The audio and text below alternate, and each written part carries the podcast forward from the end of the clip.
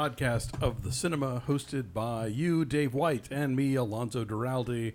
We are both film critics. We both write for The Wrap. Yeah. Um, we are espoused. Yeah.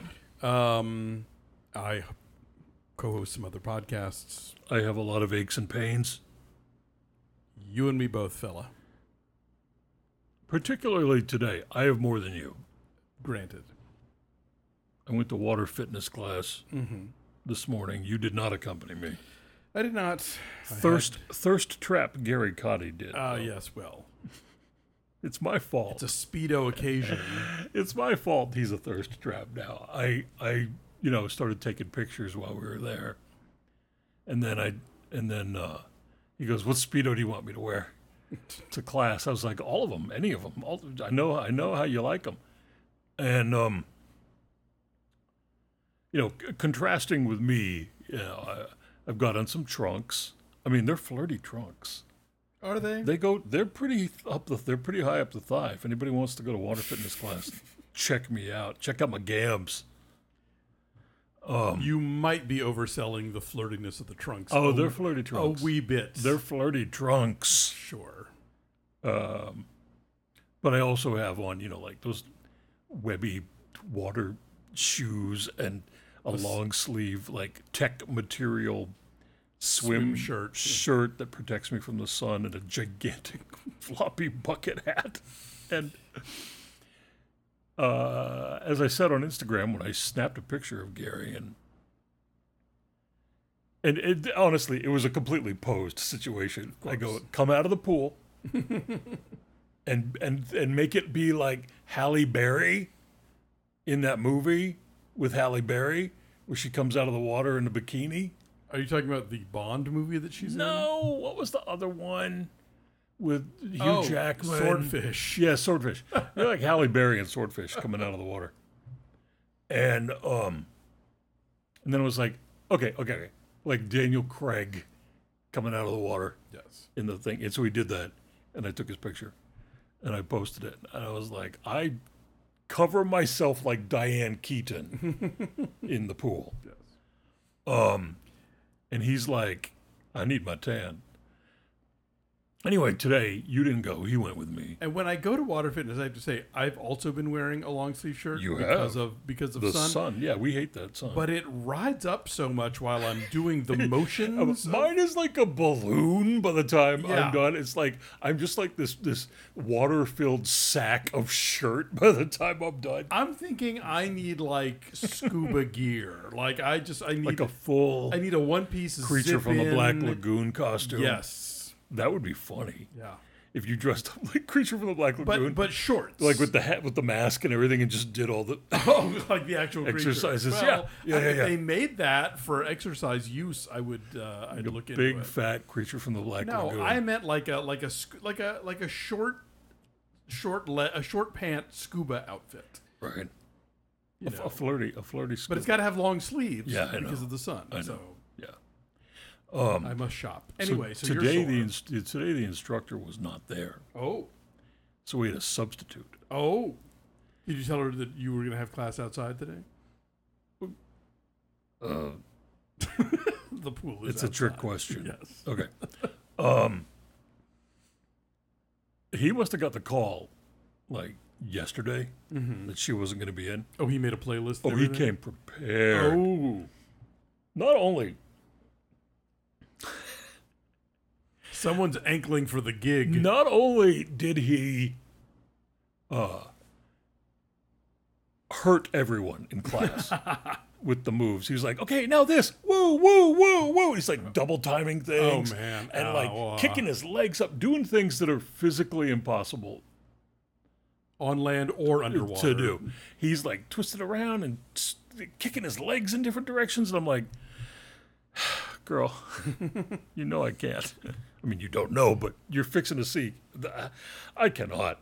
Like at some point during the class, no matter who the instructor is, I grab the side of the pool, I go to the seven foot end, and I just kick. Yeah. No, Because I'm like, I, I'm going to keep moving, but I'm not going to be doing what you're doing. No, because what you're doing is not easy uh, at all. we always I, reach some level of acrobatics that I cannot do. Uh, does this qualify as elder abuse? This guy coming out here and No, no, no. He was just pushing everybody. okay, He was really pushing everybody.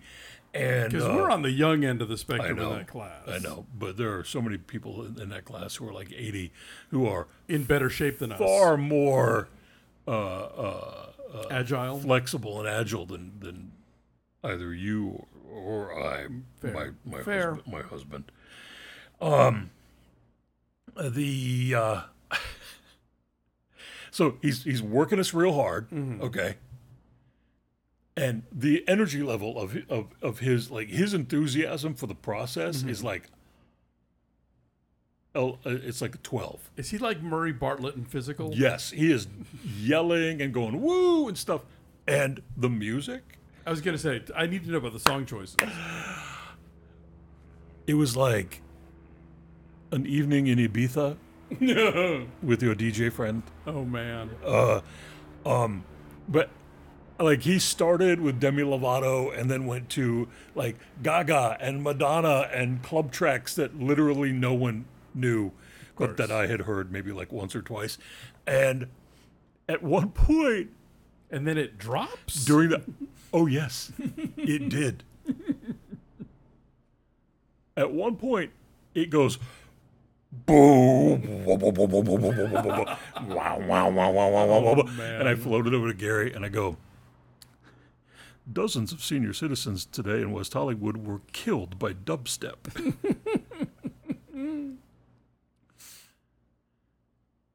And so gary and i every time it would make that noise we'd both pretty loud like go boom.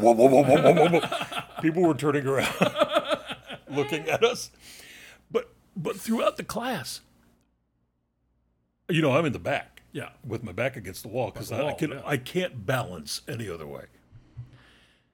I'm in the back and I'm looking at folks in front of me who are all giving each other the what is he doing face, you know? About 30 minutes in, three or four of them all in succession because it only took one brave enough to say it and then the others were doing it too. Like it's too loud Oh, like yelling at him to turn down the music. Honestly, he was fantastic. he was great. Because you know what I could stand a whole lot less of? And I really like the instructor. sure. I really I think she's a wonderful instructor. But I don't need to hear kung fu fighting anymore. I don't need to hear like I would love to. uh, old like I would love some songs choices that have no rhythmic element to Right, them at all. exactly. Kung Fu Fighting does have a Yeah, obviously, but like just a there are some wonky choices in the on the music selection. I would like somebody between the Beach Boys and Demi Lovato. I think there's one or two artists, Not just any fit Demi Lovato, margin. the remix. All Of right? course, yes. Yeah, all right. I, I think maybe you know. it was he was trying to house us no, today. I, and it I would. I would just. cool. Could we have some late 20th century? I think that would be. Oh, we got exciting. all the late 20th century. And into the 20 teens. Yeah. See, Yeah. no. I want. Look, I want 80s. That's what I'm saying. I walked up to the booth after the after the class, and I motioned for the And you said, "Touch me." I'm Xing. the ticket taker dude. That's what Gary said to me at one point. During that, and I'm not making that up. He goes, uh, "Are you are you there yet? Are you there yet? Are you there yet?" This is like, my family now. Yeah. and the funniest part is that this is I was on the way there. Uh, I was on the way there. I was like, "Everybody's free to feel good," and and I was like, "I want the I want the instructor to play that kind of stuff. I want to get I want this. It's ten o'clock in the morning. I need to get my heart rate up. I need to move."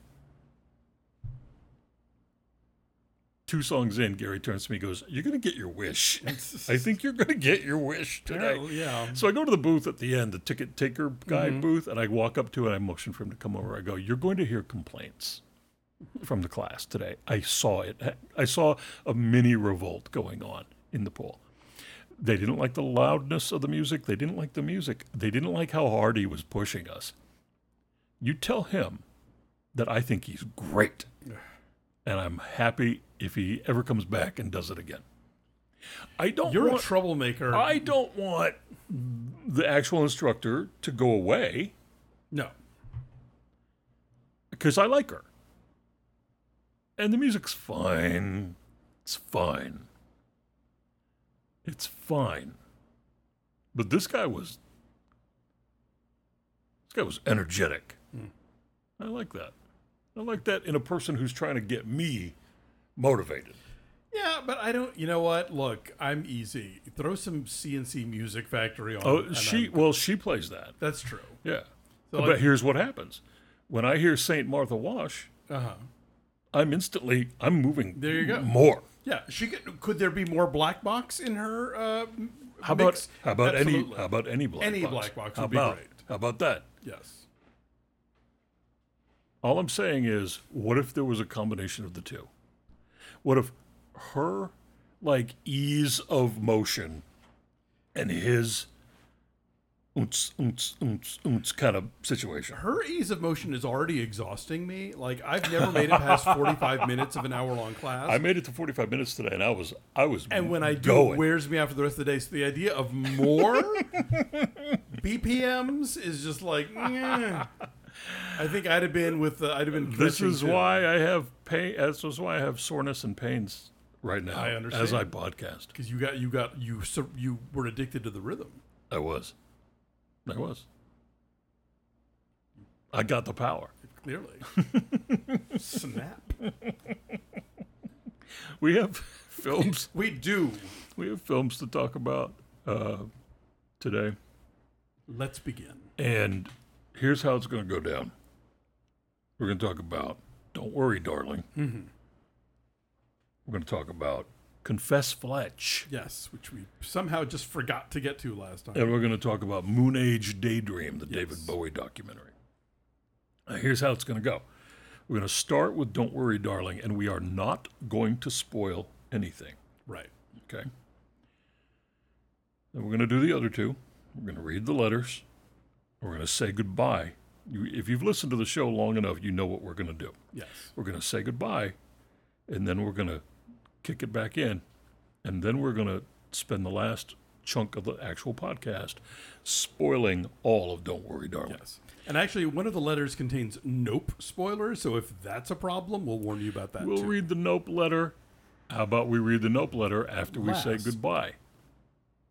Oh, or we could do that. then you can then you can listen as long as the nope letter and then you can not listen to the don't worry darling or you can turn off this podcast anytime you want i know a lot you of may people have already done so. i know a lot of people turn it off in the first 15 minutes because they're like they're never going to talk about movies and to you people i say nothing because you've already turned us off Yes. What's left to say? so sorry that you couldn't handle it this is a this is a this is listen this is a beats per minute intensive water fitness class. So if you're not ready for that i'm sorry. Maybe you should go check out Pilates. maybe you should maybe you should go to an easier class. Hmm? What about you do that? All right alonso Yes, darling. Darling. don't worry. The rats are coming. The werewolves are here That was my favorite of the responses that you came up with for that Twitter prompt.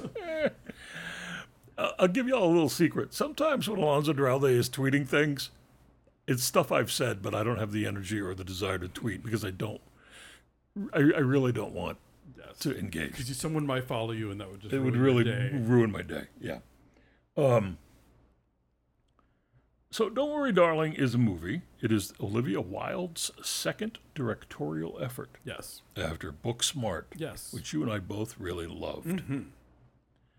Uh, this film stars Florence Pugh, Pew. Harry Styles, Chris Pine, Olivia Wilde, KiKi Layne from If Beale Street Could Talk. Yes. Chelsea, If Beale Street Could Talk. Oh, no, you haven't seen If Beale Street Could Talk? Turn off this See podcast right now and go watch If Beale Street Could Talk. That's your homework. And What then a, go, what a what a wonderful movie that and then is. go look at KiKi Layne's Instagram, where she talks about how she got most of her scenes got cut out of Don't Worry, Darling. Well, yeah. Um, she's in it very little, but she's a pivotal. Uh, yes. In spite of the fact that she's in it very little, she's a, a pivotal Plot. plot point. Okay. Uh, Gemma Chan Mm-hmm. is in it. Kate Berlant, Nick Kroll, other folks. Yeah. It takes place sometime in the 1950s. We don't know. It takes place in a place that really looks like Palm Springs. Yes. Um, it is a desert planned community called Victory. Yes. It is also seemingly an enclosed community mm-hmm. where it is understood that without anyone telling you that you're kind of not allowed to leave unless Yeah. you're a guy. Yeah. No, the, the, the Ladies, men, the men go out don't to go work out there. day. We are protecting you. Exactly. And and so yeah, so it's, it's a community that is built around this mysterious industry that is also victory. Yeah. That no one seems to quite know what they do or make. Um, but they also seem to provide all of the goods and services in town. Like everything is a victory All the brand. food is the, the vacuum cleaner, you know. Yeah. So Florence Pugh and Harry Styles are a married couple. They are somewhat unusual in their uh, neighborhood, their their cul-de-sac, where everything is orderly and regimented and symmetrical and you know precision clockwork the same. Yeah. It's like the Edward Scissorhands cul-de-sac. They are a little different than the other couples because they don't have kids. They just like doing sex all the time. Yes. I mean, you know, they're both very good looking. Why shouldn't they? Life's going real well. Everybody's happy. But then things start going off in little tiny ways. Florence Pugh cracks eggs and there are no yolks in the eggs. And she cracks a whole carton of them and there are no yolks. No whites, no nothing. Nothing. Nothing. Um, She sees a plane crash she sees a plane crash. out in the desert. She sees uh, a, a, a, her friend KiKi Layne involved in something of an accident, but also maybe not an accident. And then she sees KiKi Layne in the mirror at dance class, and it is a hallucination. Yes. And KiKi Layne's character seems to be having some kind of her breakdown. own trouble, having kind of a breakdown. And because of this, this concerns Florence Pugh. Uh, in addition to the eggs and the plane, she's like, something's wrong. Yes. What's wrong? And she begins to question what's wrong around her. And that's everything we're going to tell you about the plot Until of, later. of Don't Worry, Darling. Um. All right. Opinion time. Go. Okay. Well, what I like about this movie is, first of all, Florence Pugh, who just commits and you know uh, is giving a, a, terrific performance. She's the audience surrogate. She is at the center of everything, and and I I always find her riveting. The You are right about that. the look and design of this film is you know impeccable. Mm-hmm. Matthew Libatique shot it. Um, Oh my God, did he shoot it? yeah, It's all right. you know the production design art direction costume hair makeup team like just makes everything look like you know this sort of life magazine photo spread they really get the the sort of mid-century The design, dream the the the the, the design of the sets is there were there there were two 1950s in terms of modern like sort of cutting edge modern design. There was the stuff that we still have with us now that people still put in their homes. eames chairs Gorgeous, you know, uh, you know, furniture from from the Eameses, from danish designers Bertoia, from uh, uh, uh, you know, you name you name a, a, a, a mid-century modern furniture, you know, manufacturer or designer that became known as a classic of its moment and and fits in any time now from then until now. Yes. And then there's the weird, like Fins on everything. kitschy, things. you know, candy colored. starburst lamps. Yeah, uh, the stuff that's like over decorated, Kidney shaped you know, pools. poodle things and you know that kind of thing. None of that is in this film. No. Everything in this film is Sleek. is perfection. Yeah. Everything looks beautiful, and although you know you are in a specific time period, you would look at the homes in this film and say, "I'll move into that right now." Yeah.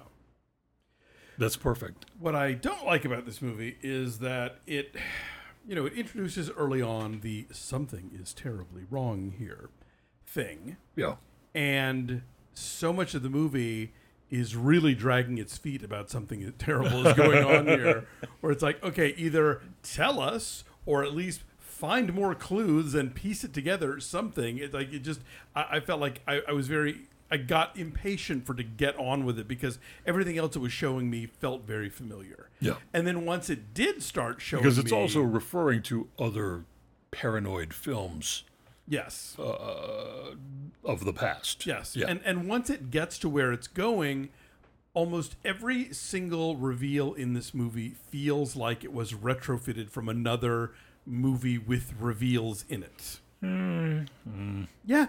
I, you know, uh, look, I mean, obviously, if you've seen the trailer, you're probably already thinking, "Oh, Stepford Wives," and Well, that, everybody I know who hasn't seen the film just says, so it's just Stepford Wives, right?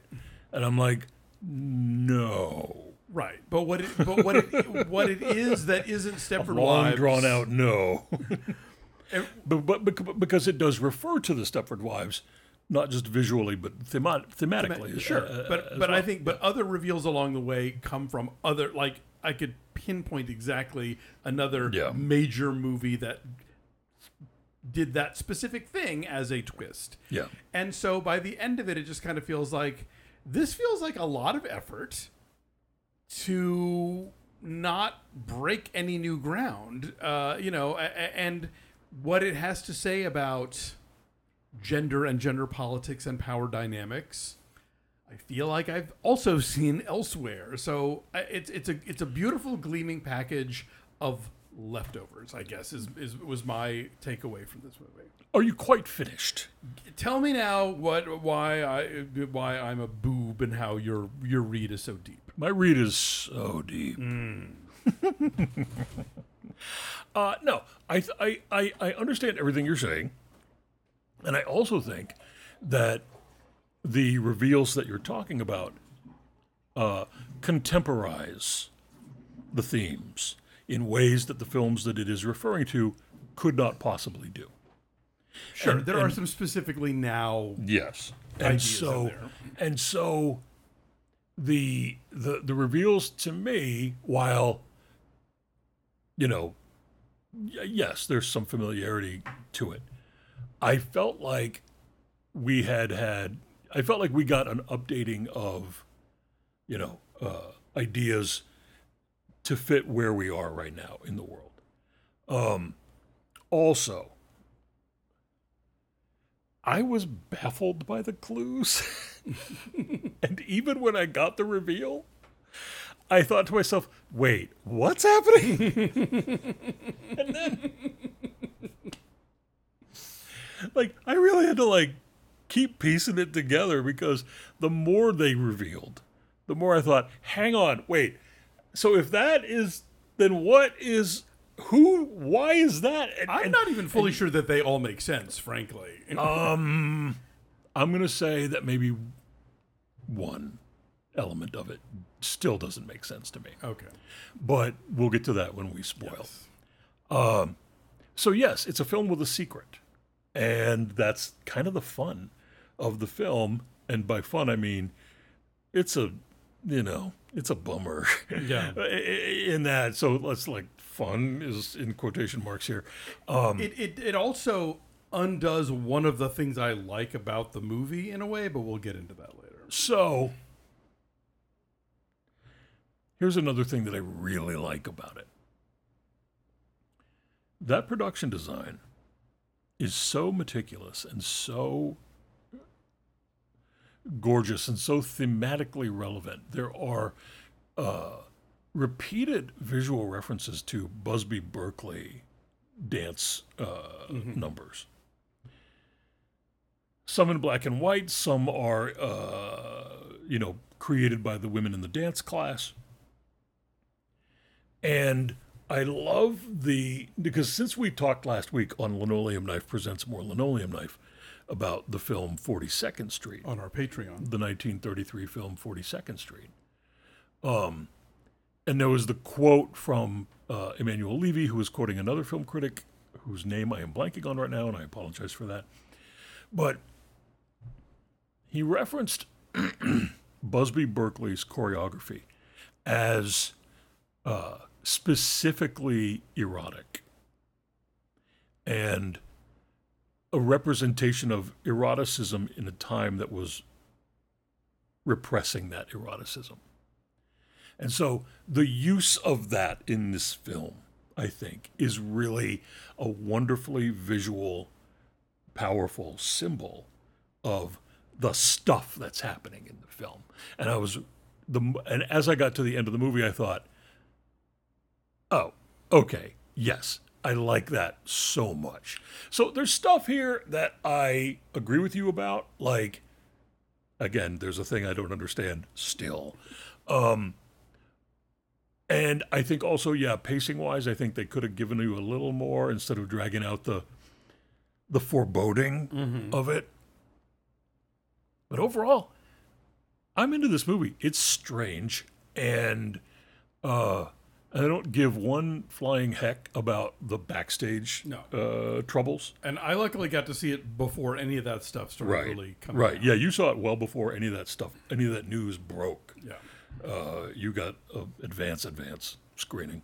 I went to a movie theater cinema to see it with friend, neighbor, and local thirst trap Gary Cotty. Where, by the way, they showed the uh, trailer for the Whitney Houston biopic, Yeah.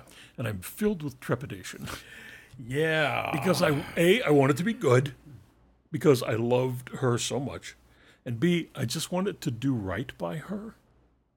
Like I can't deal with it if it's going to be, uh, like blonde, where where it's just this you know. You know what I mean?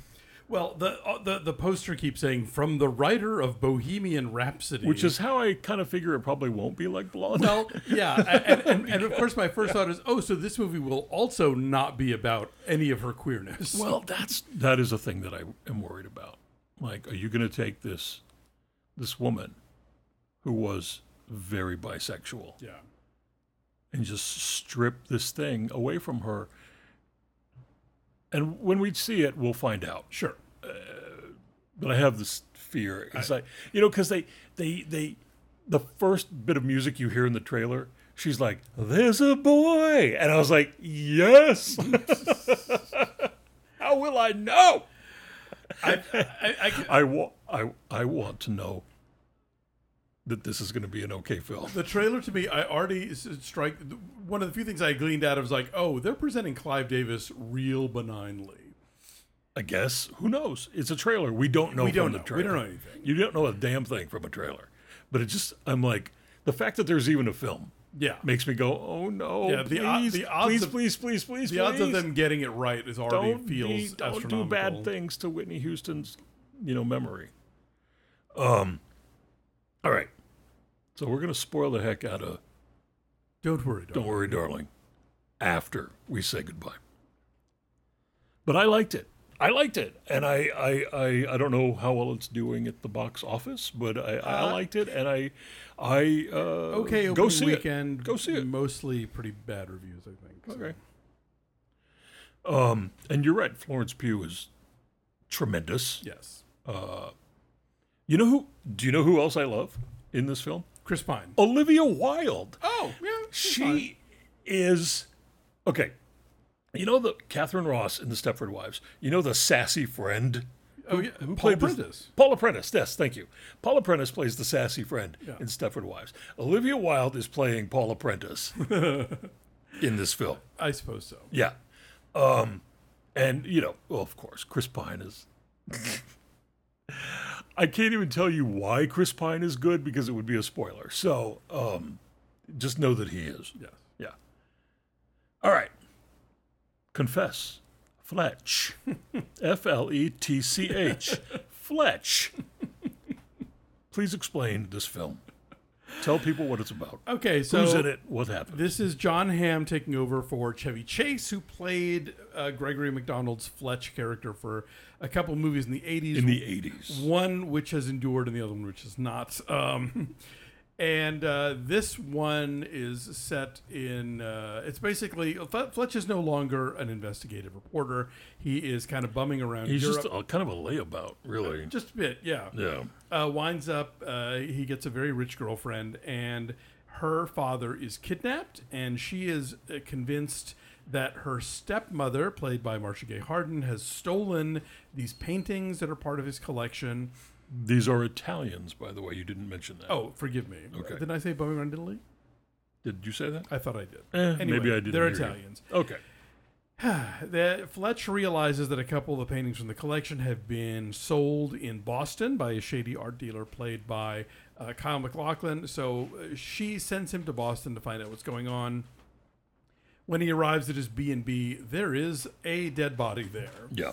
Uh, the police want to pin it on him. He very laconically insists that it is not He's him. like, no, it wasn't me. I called you, by the way, But to tell you nonetheless- that there was a dead body. Nonetheless, keeps butting into the investigation, even though they really wish he wouldn't. yeah, he he treats the detectives like his colleagues Yeah. on the case. He's like, look, here, I've been doing some re- I've been doing some investigative work, and they're like, go home. Don't. You're a suspect. Get out of here. exactly.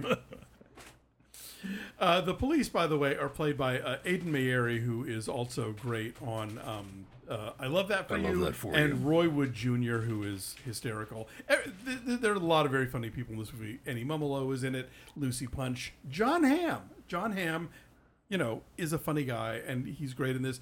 And actually gets to team up again with John Slattery, playing his Right. former editor who helps him out in this investigation. Um, like the 1985 Fletch, the investigative stuff is less interesting than the Fletch lies to people and says outrageous things. to You them. are actually unconcerned with how it all turns out. Yeah. Like the mystery of the art heist and the murder, you're like, I guess they'll solve it by the Yeah, end of the movie. they'll Like, explain it to us at it'll some be fine. point. It's not like it's not like watching like Knives Out, where you're like, who done it? Who Yeah. really? Who did? You know, this is a film where you are watching and thinking, eh. Everyone's just being very funny. I just want to So watch John really- Hamm mess with people. I don't really care about like, how this all his way into situations. Yeah. Uh, Marcia Gay Harden is oh my god, I love her so much. Like the, she's the having MVP. she is having this moment right now between like this and uh, uh, Uncoupled. Uncoupled is a terrible show on That Netflix. she's the best thing in. That she is really funny in. and this is a really good thing that she is also the best thing in. Yeah, this this movie is uh, completely entertaining, Yeah. and that's all it wants to be. You know, there's no one's trying to teach you a dang thing in this film. No. There's no deeper meaning about it all. It's just a a, a romp, Yeah. A light a light murder romp Exactly. uh, with people who are funny, saying funny things, doing funny things, and and by and at the end you learn what those secrets are, and and you you don't even remember what they are five minutes after you watch them. Uh, here's what you will remember: Marcia Gay Harden and the way she says the word Fletch, Fletch. Yes. because she is playing an Italian. Uh, She's Portuguese born Italian. She's playing a Portuguese-born Italian woman who, uh, whose entire life is luxury items and luxury places, and who moves about sort of languidly and with uh, a sense of her own uh, uh, uh, deserving uh, uh, Entitlement to be en- pampered. entitlement to be pampered and and and and sexed and and uh, and indulged. and handed a Negroni. So everything out of her mouth is, ooh, flesh. she she is absolutely trying to seduce him through the entire film. Although, and insisting that she is not. if you asked her if she was, she'd be like, "Of course not." no, And if you asked her if she truly was thinking about it, she'd be like, "Oh no, no, no, no, no, no! I would never do that. He's dating my stepdaughter." But her her ac- her actions are so horny. She doesn't. I, I feel like she's a character who doesn't even know that she's trying to seduce him. she just doesn't know how to turn that off. She just is like she shows up in a slip in the in the bathroom when he's taking a shower, and he comes out of the shower with a towel, and she's like, "Why are you so naked in here?" And he's like, "You came in in here. here." Where are your clothes?" She comes into his bed. She gets in the bed with him. She's like, "Okay, you may make love to me one time, you know." Oh, oh, flesh. She's constantly talking about his penis, about his chest. Like she, and and and and it's not even just that. It's like every moment she's on camera is wacky. Yeah. Yeah. Oh God. So this movie's great. It's it was been barely marketed. It was. Yeah, why is that? It, I It's don't from even Greg know. Mottola, Greg- who made yes. Superbad, and I'm blanking on who uh, else. Adventureland and the Day Trippers. Yeah. It's like. It's Paramount technically is releasing it, but it's Who's a trying to dump it and movie. why? I, I- I- you know, I, I suspect this is like a contractual obligation thing. The movie is going to pop up on Showtime and maybe Paramount Plus, like at the end of October. So I think they didn't really care about the theatrical. So I guess. uh, so many people don't even know this movie exists. Anyway, if it's still in theaters where you are, go see it. You can also rent it on demand. It's like twenty bucks, but you know, worth it. Uh, yeah, it's it, it's really fun and just a complete lark. Very silly. Yes. All right, now, can you remind me the circumstances uh, in which you saw Moon Age Daydream?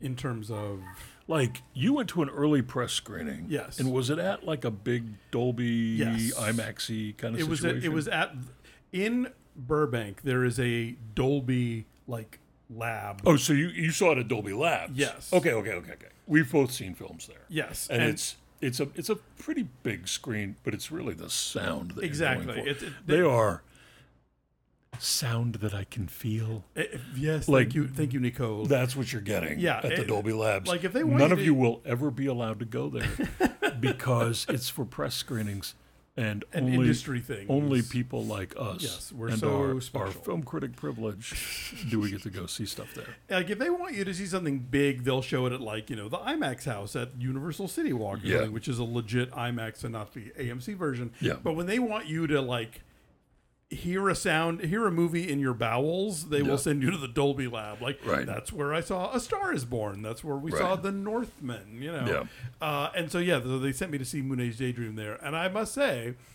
If you're gonna see Moon Age Daydream, and you should see it in a theater, and you should see it with whatever like the most bowel rattly sound you can access. Double double reference to bowels from Alonso Duralde. You know, it, you it- go. You you it, it should be like a, a rumble in your tummy when when when you watch this movie because it is. You explain it. What is this movie? Um, well, it's from uh, Brett Morgen, Yes. who made uh, Cobain Montage of Heck, which is a documentary I really liked a lot Did you do the kid stays in the picture? Kurt Cobain. Did he? Uh, he did. The kid stays in the picture. Yeah. Yeah. Um, so anyway, this is a uh, documentary uh, about David Bowie, but it is more. And less. It is more than that, and also yes, less than that. Um, I saw it just at a regular AMC theater because in its initial few weeks of release, they were only screening it in IMAX. yes.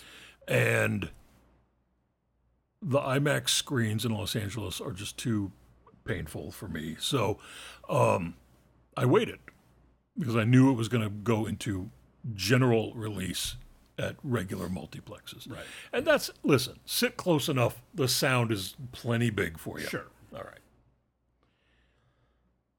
It's two hours and 15 minutes, which is an impossibly short amount of time to cover the life of David Bowie. All right.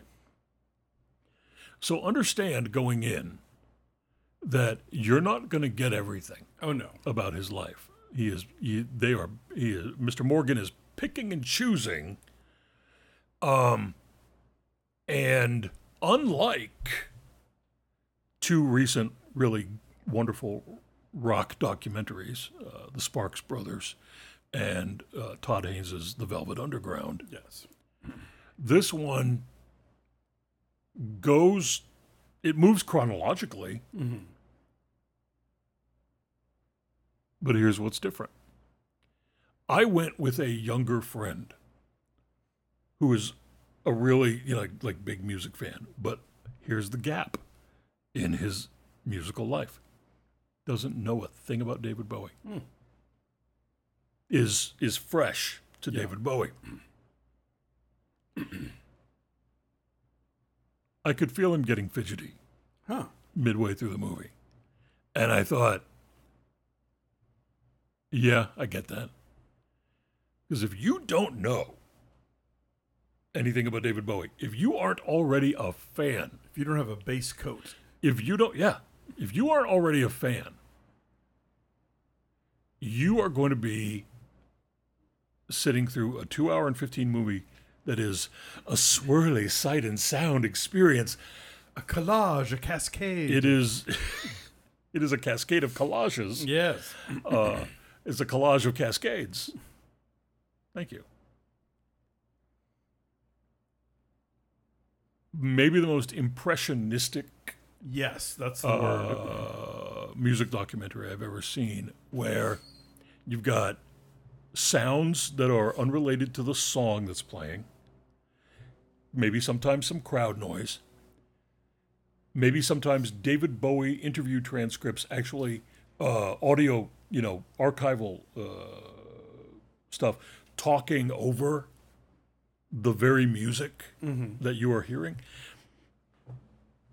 the oral experience of this, A U R A L, is really overwhelming.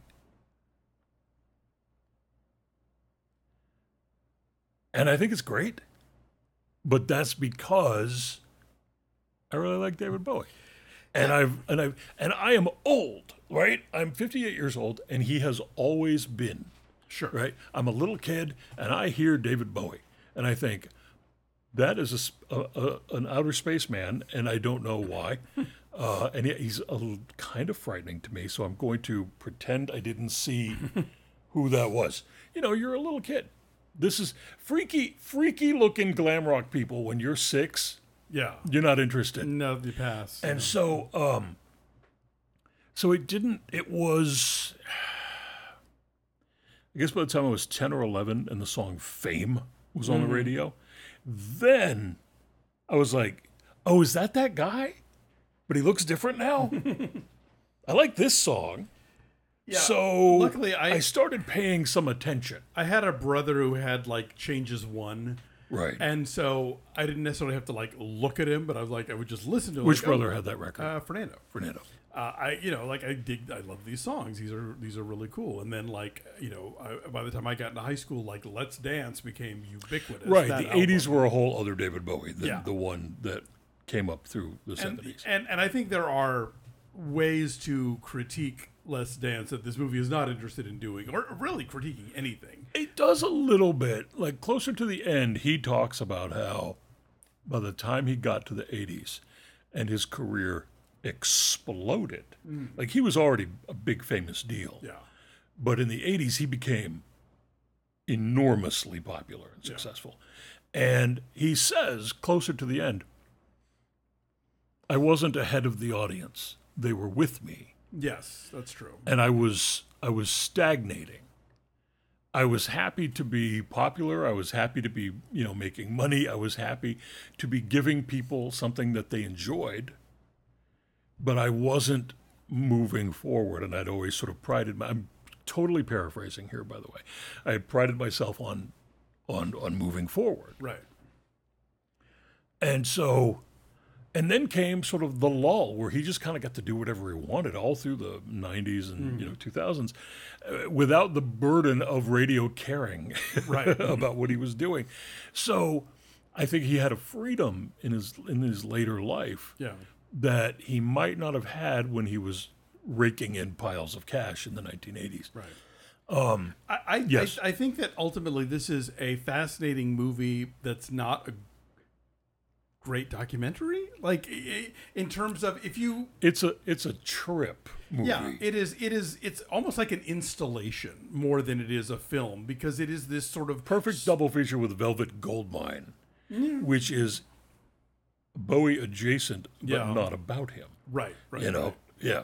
Uh, I you know like I loved the Velvet Underground documentary. Yeah. and I'm not a fan of the Velvet Underground. Right, right. Like I know why they're important and all that stuff, but they they're not one of my go tos. But the movie really places them in a context and like makes you understand where they come from, why they matter, Todd Haynes how in that they movie changed. is doing the Lord's work because what he's doing for people like you Yes. is saying, He's holding my hand and walking. don't he's through. holding your hand and walking you through it, but he's also saying, come on, don't you want to listen to this Isn't this now? great? Isn't this great? And by the end of the movie, you're like, yeah, it probably is. Yeah. I'll, I need to probably give it give it a little time, So like Moon a little of my time. yeah, Moon Age Daydream is something else. It, it, you know it, it is it, it is this It is for people like me. It is for fans. Yeah. Who already know him and already like him. And I, I wonder if non-fans who were told on the way in, by the way, You're not gonna gonna learn anything." Yeah, Right. You're just going to experience this Cirque du Soleil show that's really just about you know editing of, of you know Yeah. his stuff. Maybe you know on that level, I think they would they would be into it and be interested in it because like you compare this, the other movie I thought of was Alex Winter's Zappa Yes. where he too is given access to like hours Everything. and hours and hours of all this footage and all these audio. Yeah. And he is that's a much more traditional music documentary. is. Let me tell this guy's story. Let me explain who he is and what his cultural context was and all that stuff. And and Morgen isn't doing any of that. and so if you're okay with that and you just want to see the sights and hear the sounds, then yeah, this is this is a, a, a an experience of that sort. I'm going to complain about one thing. Okay, so you're David Bowie.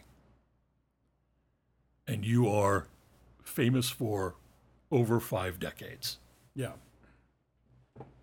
or maybe five decades. I don't know. Five decades at least. sure.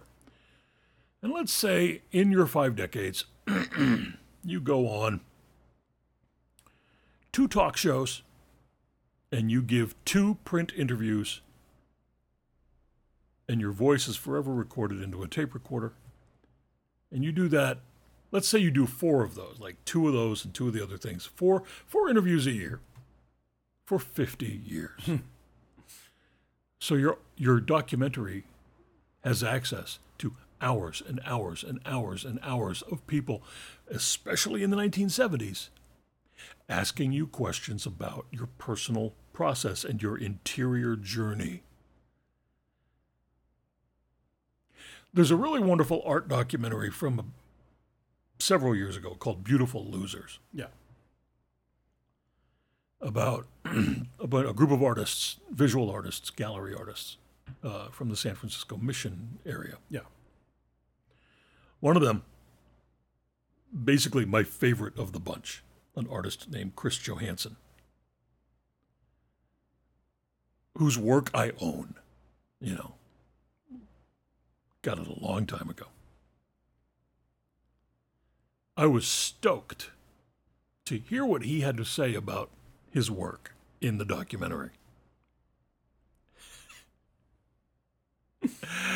And in this documentary, he's like, "Yeah, man, I don't know." like that's. and I and I finished the doc thinking, you know, okay, I respect that. yeah. Fair, fair. And so, he, to be fair, he does talk about his work, but you know, not in a way that is as loquacious as David Bowie. David Bowie loved to talk about his work. And when you asked him a question about his internal process, he was right there with some answers. And because it was 1972, some of it sounded like complete nonsense. Let the mystery be. this movie is two hours and 15 minutes of music and sound and noises and David Bowie talking about his internal processes and his, and his work. And about halfway through it, I was thinking, girl, just shh, be quiet for a minute. Shut up and sing. Yeah, I, I get it. I get it. You you're always thinking about what you're doing. You're always pushing yourself inside, and you're always trying for you know new understandings of the world and yourself and music and art and the cosmos and and and some of it you have to to put into a painting and some of it you're going to use as an actor when you're on stage as the Elephant Man or in The Man Who Fell to Earth. Y'all go watch The Man Who Fell to Oh, Earth. for sure. What a wild movie that is. But honestly, about halfway through this, I thought you could stop talking. really, it would be okay. But Morgen pieces together all of these, all of this verbal stuff from Bowie. Because he knows if you're a super fan, you really want to hear it all. You want to hear the guy keep talking. He's gone now, he's dead. Right. So you really want to hear him talking. And I'm a fan, but I was ready by, the mid, by about mid movie. I thought, listen, maybe a little less of this Yeah. a little more of the music. That's my only complaint. Otherwise, I dig this. I had a, I had a great time. Uh, and afterward, the friend who didn't know much about Bowie was sort of like, I wanted some facts and some dates and some things. And then a day later, he just texted me, F that movie. That was all, that was the whole text. F that movie. Um, and I hope, I hope, friend, I hope you're listening. Uh, uh, you know, listen to the music Yeah. of David Bowie. Start in the '70s. Read the Wikipedia. page. enjoy, enjoy the music. The the documentary might not be for you. Yeah. Yeah.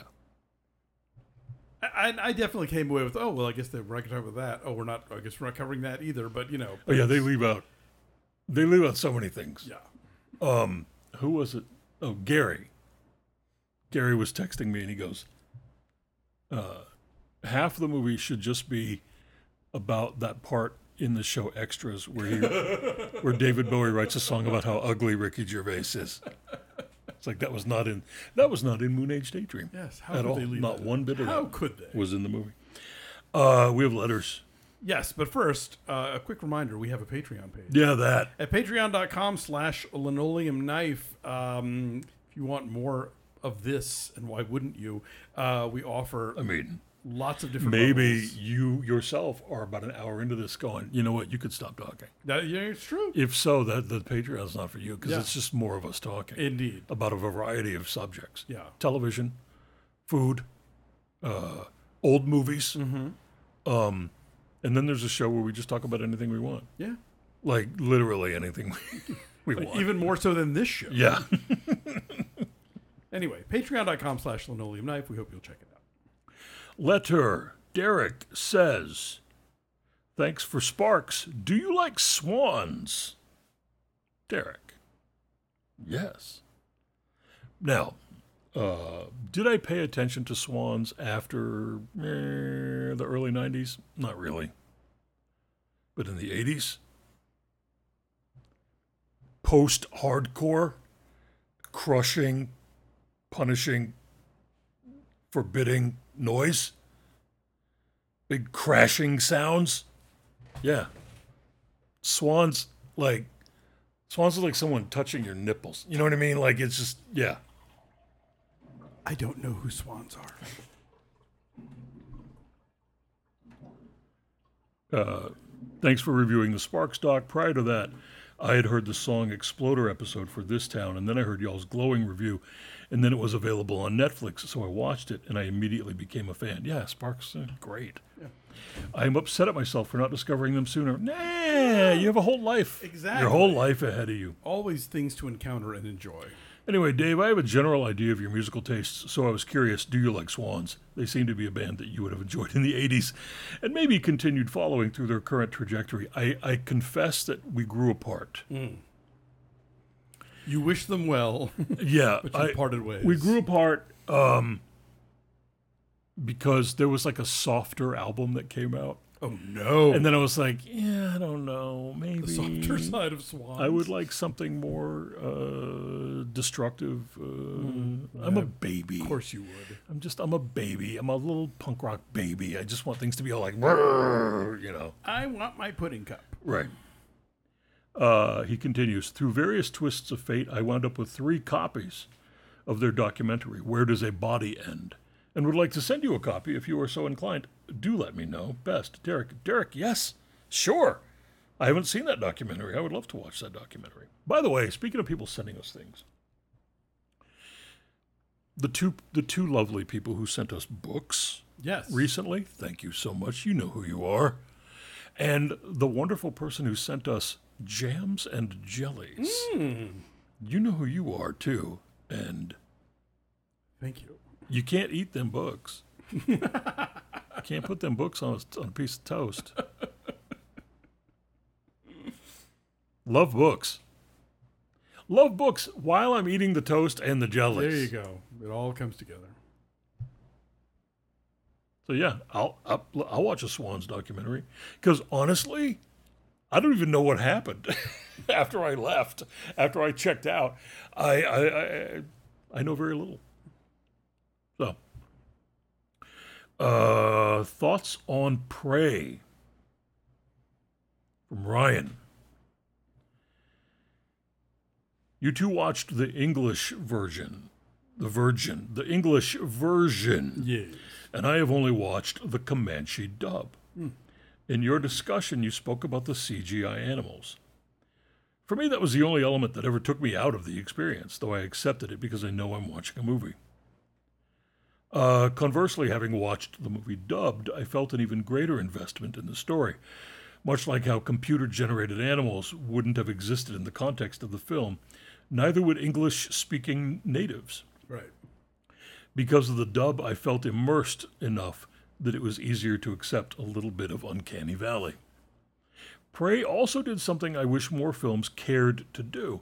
I frequently watch movies with subtitles on, and typically when an additional language is spoken, spoken, in this case French, the subtitles will read, speaks in French.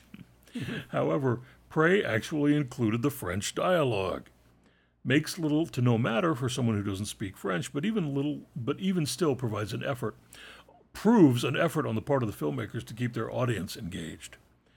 The future of direct to streaming movies has its share of ominous outcomes, but the ability to provide options, like the Comanche dub, might be a silver lining. Oh, yeah, good point. Uh, yeah, I, I do want to go back and watch that at some point. When we saw the film, we had gotten a, a, a link from Hulu to watch it in advance, and they did not make the Comanche dub available. But now that it is streaming that way, we should at some point go check that out because I've heard very good things. And I see your point about it being more immersive. Shadi, Shadi, Shadi, get your letter here. Hello, Shadi. She says, I've been dying to see Ana de Armas as Marilyn Monroe, Oh, but your review rightfully turned me off, as you made it sound like torture porn. yeah. I mean, Yeah. like, okay. Ana de Armas is really good in this She movie. is. This movie that felt like agony to me. She is blameless here. Uh, she continues, make no mistake, not only has Andrew Dominik done Marilyn Monroe a disservice, he's also stealing a first lead actor Oscar from a Latina actress. I mean, maybe. I mean, this might this this movie might really sit well with people in the Academy who want a really powerful performance, and she gives one. I read. Uh, uh, well, I'll get I'll get I'll get I'll get to what I read the other day in a second. Uh, she continues. Zack Snyder, Michael Bay, Michael Mann, David Fincher, and Andrew Dominik. Get that list going. Need to understand that caring about your subjects is actually much harder than screaming, The world is just a messed up place, man. No argument here. I can assure you, Wong Kar Wai, Pedro Almodovar, Robert Bresson, and my compatriot Jafar Panahi are all very much aware that this world is nothing but pain. but they choose to portray it with their heart and their soul and their brain because they are artists and not just petulant children. Sincerely, Shadi. P.S. Pray for Iran. My friends are currently trying to set its patriarchy and theocracy on fire, along with their hijabs. Word. Thank you, Shadi. Yes. as always. Uh, the the more information that came out this week about the things that Andrew Dominik said in that Sight and Sound interview, God. uh, just infuriating. But one telling thing he did say, which made me think, okay, I understand that that was your approach. He talked in this interview about how he was only concerned with the images of her and creating a sort of abstract meditation on those images. I understand that. So if you're if you're making what you want to be, uh, if you're making what you consider to be sort of like an abstract meditation on the on the images of the historical images of Marilyn Monroe, and you are and you are wanting to do that uh, instead of focusing on her work, her humanity. I understand that that is an approach that you could take. It is clearly the approach he took.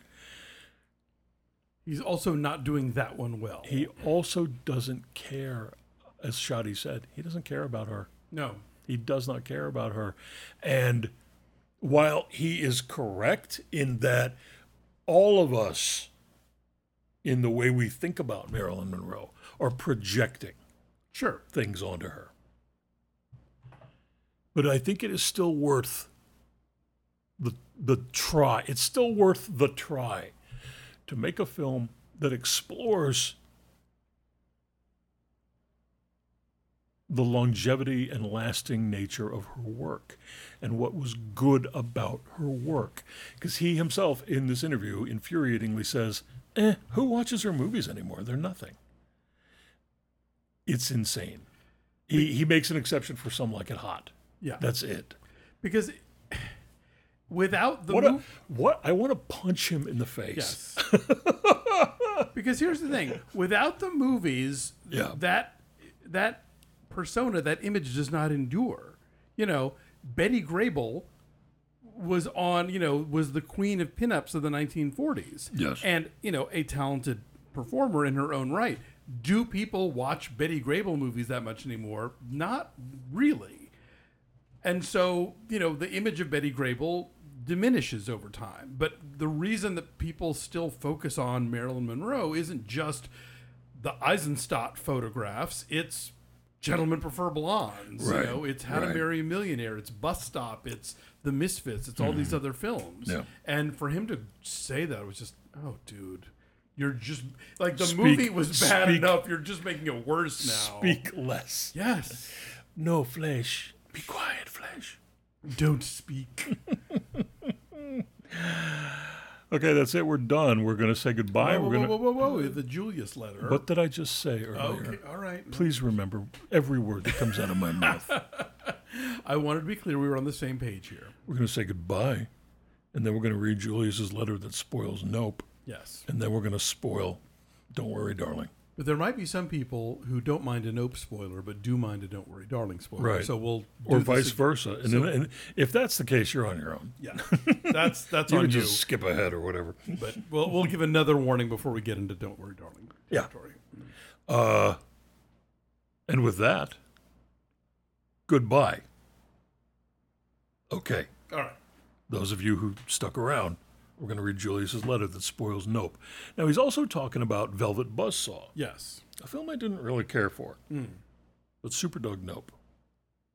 And you didn't care for Nope I did or, not. or Velvet Buzzsaw. I thought Bill Bussa was okay. Yeah, but okay.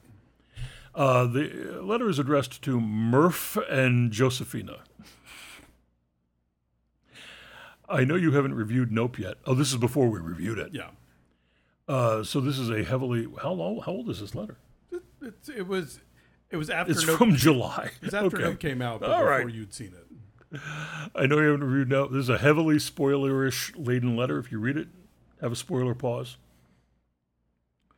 I did an unintentionally thematic double feature yesterday of Nope and Velvet Buzzsaw. I have come to the conclusion that Nope and Velvet Buzzsaw are essentially the same movie but with different trappings. Nope is a Close Encounters slash M. Night Shyamalan film about a new type of predator that will eat you alive if you look at it. Velvet Buzzsaw is a Vincent Price style throwback about works of art that will destroy you if you look at them. Nope is very obviously about a generic spectacle, and Nope is very argue. I'm going to read that sentence again. Would you? Nope is very obviously about a generic spectacle, and art is nothing but a spectacle. Nope is about people. I don't think art is nothing but a spectacle, but I'll let you have that.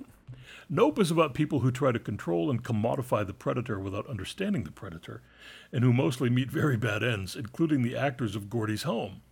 Velvet Buzzsaw is about the art world that tries to control and commodify works of art without understanding its power, most of whom meet very bad ends by those same works of art. Nope is about power struggles within the film world who's in, who's out, how one climbs up the ranks without actually being at the center. Velvet Buzzsaw is about the elevation of an outsider artist who wanted his works destroyed, and another artist who gave up alcohol and watched his whole career dry up only to try to climb back to his previous status. Nope has the commodifiers trying to form human connections, such as between brother and sister, as, as well as between the horse ranchers and the tech guy and documentarian. Velvet Buzzsaw has a love triangle between the art critic, the art seller, and the artist, as well as the regular nest of interactions between artists and art dealers. Stylistically, these are two different movies.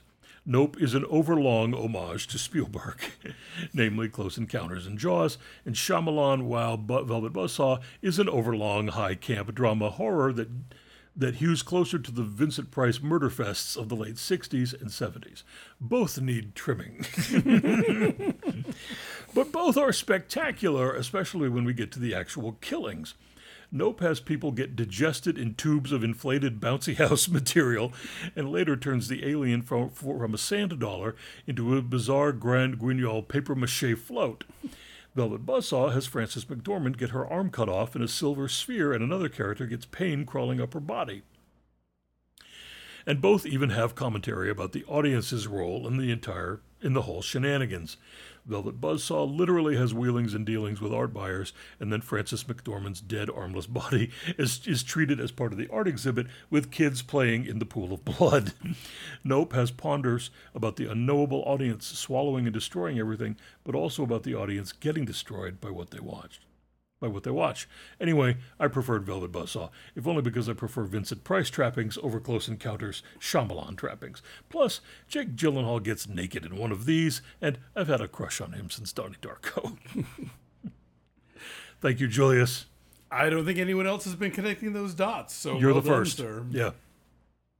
All right, here's what happens and Don't Worry, Darling. Are And you ready? again, if you don't want Are to know, ready? now is Are the you ready? time to stop. Are you ready? Three, two, one. Don't worry, darling. She's in the Matrix, sort of. Yeah. It's Uh, a, they are all existing in a simulation. Yes. Chris Pine is a creepy Jordan Peterson type who Basically, yeah. uh, who is basically who is Yeah. getting dudes to imprison their wives in this uh, computer simulation, Right. essentially.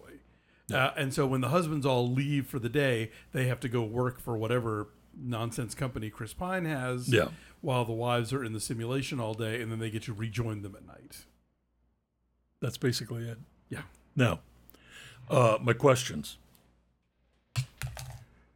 What's the plane? What's the plane? And and I and I and I realized the plane, the eggs, the hallucination at the dance class. the watching. Does KiKi Layne actually jump off that build or the fall off that house, or Dunno. does she just imagine Dunno. it, or is it a glitch in the Matrix? all of these things are glitches that Florence Hu- that Florence Pugh's character is so observant and intelligent to notice that she begins the hunt for the truth. Because she's a doctor. In real life, outside of the simulation, she's a surgeon. Yeah. So she is about detail. And so she has to piece it all together. However, even after she pieces it all together, there are two unanswered questions. I said I have one, but I actually actually have two. Okay. One of them is why is Chris Pine in the simulation? What's he? What purpose does it serve him to be there, making himself vulnerable to the comeuppance that befalls him at the end of the film? I'm not even sure what the come up. What what I'm not even sure what happens at the end of the film. Here's the other thing. Except that there's a car chase in a movie that was not really the kind of movie that should have a car chase in it up until that moment. And said like, oh, I guess we're doing this now. How do the ladies who are imprisoned Yes. And in the in the in the simulation against their will, how do they eat and Yes, stuff? Like we- we- what? we I mean, they, like- they are alive in the real world. They're on a plank. There's a know. moment where Harry Styles puts like a corner of wet towel in her mouth to keep her is hydrated. is that That's the it. water? Like, what? Where's the food? Are they hooked up to an IV for the food? Like, no I don't understand anything. Um, The thing that that's the part I don't get. the other part, the the thing, the movie that I was sort of into until the reveal made, made me think, Yeah. ew. The fact that Harry Styles and Florence Pugh's character have this really like passionate sex life, Right. Because I I agree with the people who say that modern cinema is very much lacking There's, in there is a dearth of human eroticism. yeah. Yes.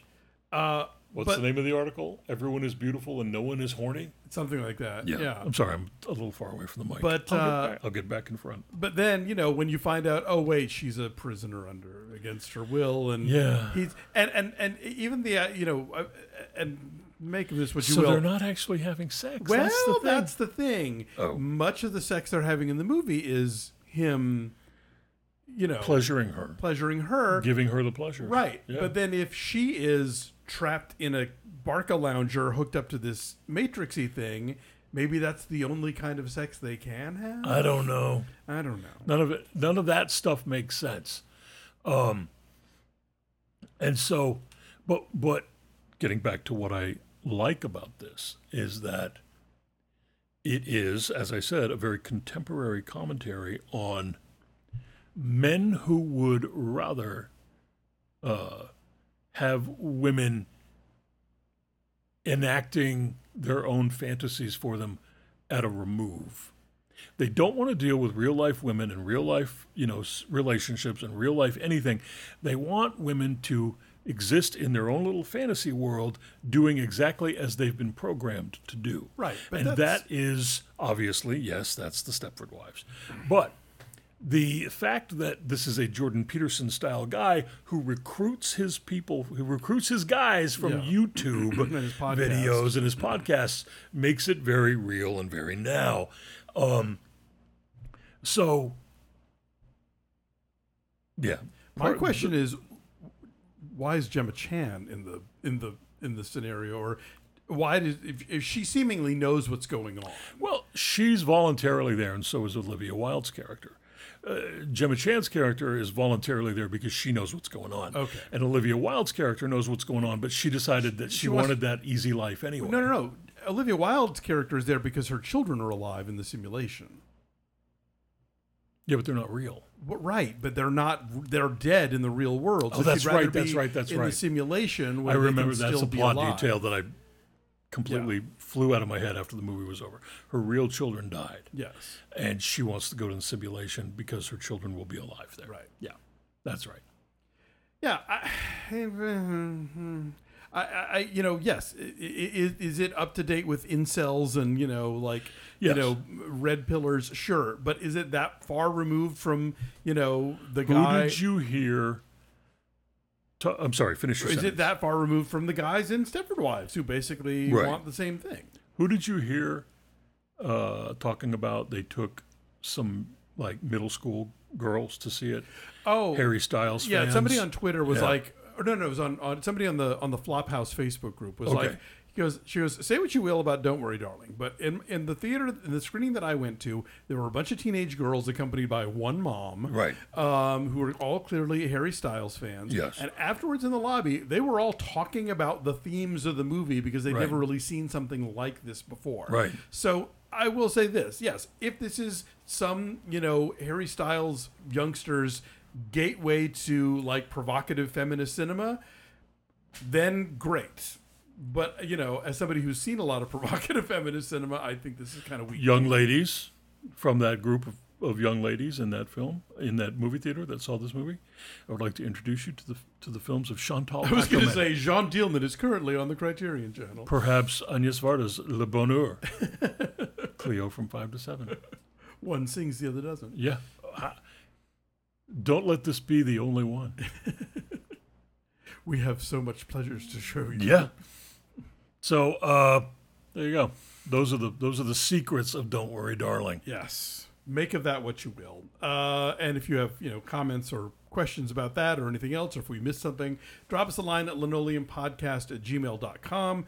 Uh, subscribe to the show at uh, Apple Podcast. Leave us a five star review. We'll read it on the air. You can also leave us positive feedback in all the places that we stream, uh, like Stitcher Radio, thelounge.com, Castbox, Podbean, Google Play, Amazon Music, Spotify, uh, just pretty much most of the places. Thank you, Blue, for our wonderful theme music. Check out his stuff at bleu.bandcamp.com. Follow us at linoleumcast on the social media. Check out my other podcasts.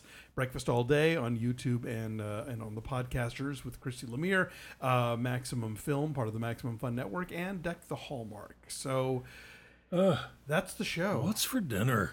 Let me tell you, Leftover risotto? I guess. Leftover risotto. Why not? It's in the fridge. It's ready. Sure. Okay. All right. Cold, cold. Do we heat it up? I've had it cold twice. I would maybe like it. Some like it Some hot. like it hot. Yeah. Until next time. Goodbye.